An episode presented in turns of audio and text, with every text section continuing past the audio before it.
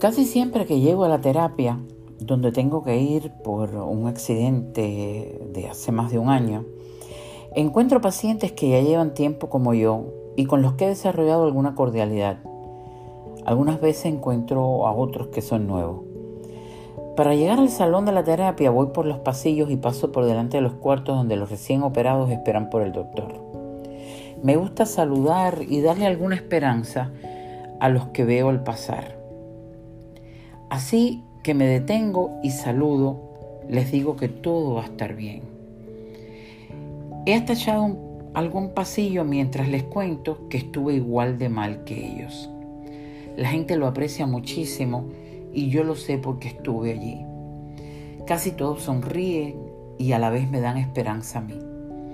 Pero en la terapia es más cercano el trato, pues conservas algo casi todos los días con la misma gente y es un ratico de conversación. Ya tengo hasta un par de amigas allí. El otro día vi por primera vez a una pareja. Él recibe terapia y ella lo acompaña. Ella me dijo algo en inglés, pero nos dimos cuenta por el acento del café cubano que éramos casi del barrio, coterráneas.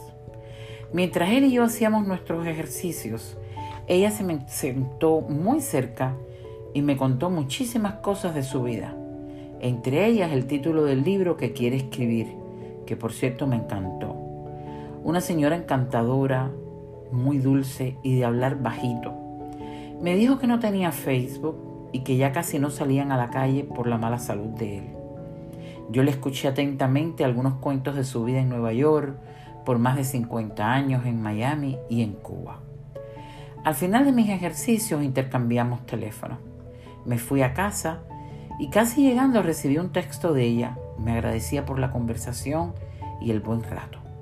Yo pensé, buen rato, en un salón lleno de personas quejándose, entre bastones, andadores, sillas de ruedas, bolsas frías y demás artículos para la recuperación. Pensé que yo la pasaba bien porque me divierto muchísimo con el terapista y todo el que está para el paso. Pero no esperaba lo mismo de ella que solo espera en una silla sin necesidad de estar allí.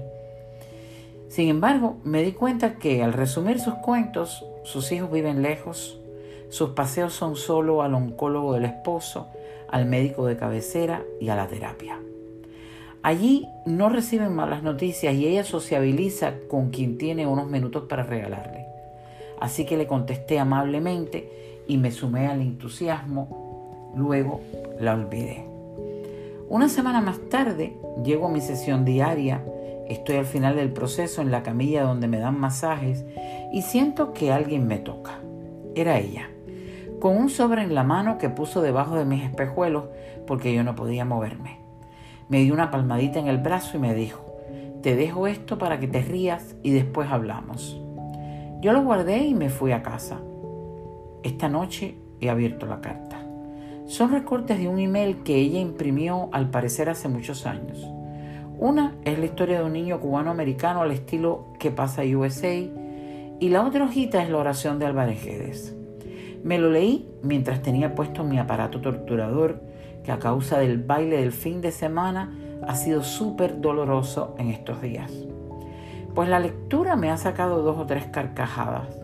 Es increíble cómo la vida da vueltas y devuelve cómo se cumple aquello de haz bien y no mires a quién. Lo que das regresa, pero aún mejor, una mano lava la otra y las dos la cara.